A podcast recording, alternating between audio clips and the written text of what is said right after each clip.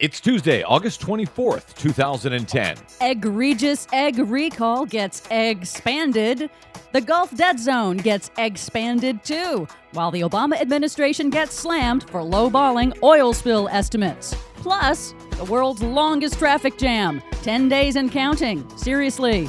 And you thought your commute was bad. All of that and more straight ahead. I'm Brad Friedman of BradBlog.com. And I'm Desi Doyen. Stand by for six minutes of independent green news, politics, analysis, and snarky comment. Three million eggs have been recalled. I'd hate to be the guy in charge of getting them back into that chicken. This is your Green News Report.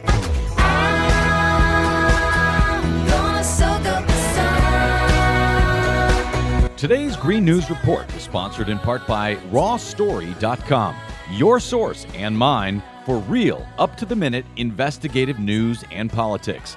Get the real story at Raw Story today and every day at RawStory.com.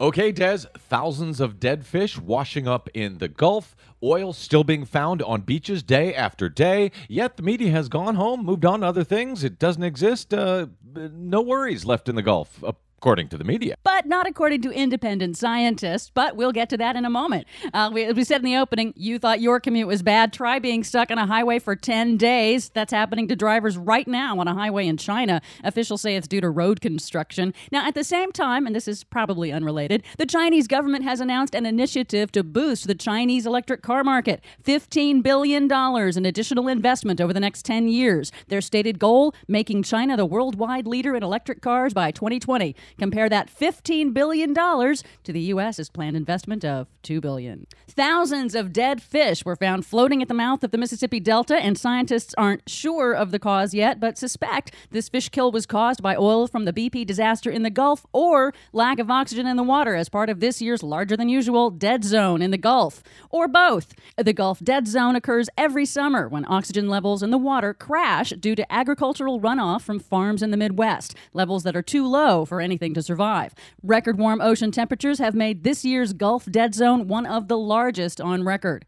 Meanwhile, independent scientists have slammed the Obama administration's official estimates of how much oil remains in the Gulf of Mexico. In a congressional hearing last week, a senior scientist with the National Oceanic and Atmospheric Administration acknowledged that the administration's claims that three quarters of the oil is either gone or dispersed was kind of misleading to the public. Probably about three fourths would still be I would say most of that is, is still in the environment. So when they put out the news uh, a, a, week or so ago that that all but 25% of the oil was was gone, we didn't have to worry about it. The media went away, everything was fine. They were lowballing it. Administration was not telling us the truth. They were giving a very technical explanation and presented it very badly, and the media ran with it. That basically that there was only 25% of the oil in the Gulf, but NOAA Administrator Jane Lubchenco said very clearly that 50% of the oil still exists. They just don't know exactly where all of it is. Okay, and now we're hearing 75% of it, 80% of it still exists? Right, that would be from independent scientists. But Even the NOAA scientists who put out this report are now admitting that the report was not peer reviewed, that they were getting out the information as quickly as possible, but it really did mislead the public, didn't it? Well, I don't think it's accurate to say that the administration lied. I think the the key point is that when the administration said that a good portion of the oil was dissolved or dispersed, that that didn't mean that it was gone. Well, they did a fine job of misleading, however they did it, and the media have moved on by and large, and yet the people of the Gulf are still down there fighting this problem. The egg recall continues to grow. There is no question that, that these farms that are involved in the recall uh, were not operating with the standards of practice that we consider responsible. That was Food and Drug Administrator Margaret Hamburg talking about the massive egg recall. To get a sense of the scale of this, imagine an egg carton. Now imagine 32 million cartons, and you'll get an idea of the scale of the recall, now expanded to over 550 million eggs due to potential salmonella contamination. That's too late for the more than 1,000 people who've been sickened already across 22 states. They've all been tracked to just two massive industrial egg operations in Iowa with a history of violating state and federal regulations. New regulations went into effect a month ago, but that was too late to prevent this outbreak, as admitted by FDA Commissioner Margaret Hamburg, as you just heard. Now, critics are saying that this recall is just another example of how massive consolidated factory farming operations put even more consumers unnecessarily at risk. And this is explained pretty well by Robert Kenner, who's director of the documentary Food Inc. Ultimately, centralization has allowed us to create uh, food that's cheaper today than it's probably ever been at any time in history.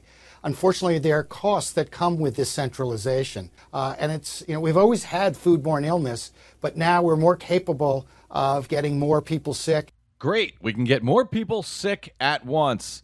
Good for us. Very efficient. For more on that and the stories we did not get to today, please check out our website at greennews.bradblog.com. Drop us email, love letters, hate mail, or even PayPal donations to greennews at bradblog.com. I'm Brad Friedman. And I'm Desi Doyen. And this has been your Green News Report.